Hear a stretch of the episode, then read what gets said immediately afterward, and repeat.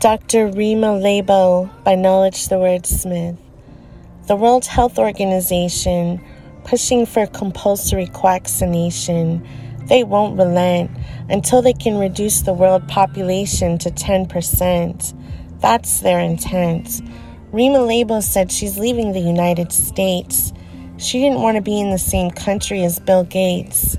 Since 1974, the World, World Health Organization has been working on vaccines that cause sterilization, an evil like the world has never seen, jacking up your defense system by injecting squalene. Bringing this one home to your dome, it mirrors the effects of Gulf War syndrome. Got me pissed. They're out to induce a scamdemic using nasal mist. 90,000 injection stations eager to dole out vaccinations. They're taking you for a ride. It's quaxine genocide. Those who fall for the lie will sicken and die. Pro vaxxers praising and giving thanks. Men who survived the quaxine holocaust will be shooting blanks.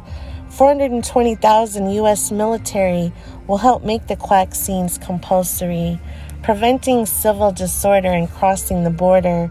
They're out of order. Dr. Rima Laibow had a medical practice, but that I'm sorry. Dr. Rima Laibow had a medical practice that was drug free. She sounded the alarm in 2009, saying vaccines would become compulsory. She ain't said but a word. It sounds absurd, but in the year of her interview, Kissinger talked about thinning the herd. We're dealing with evil forces that feel useless eaters are consuming their natural resources.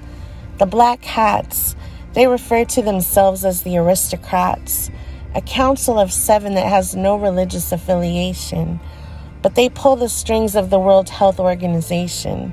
They're taking us for fools. They play by their own rules.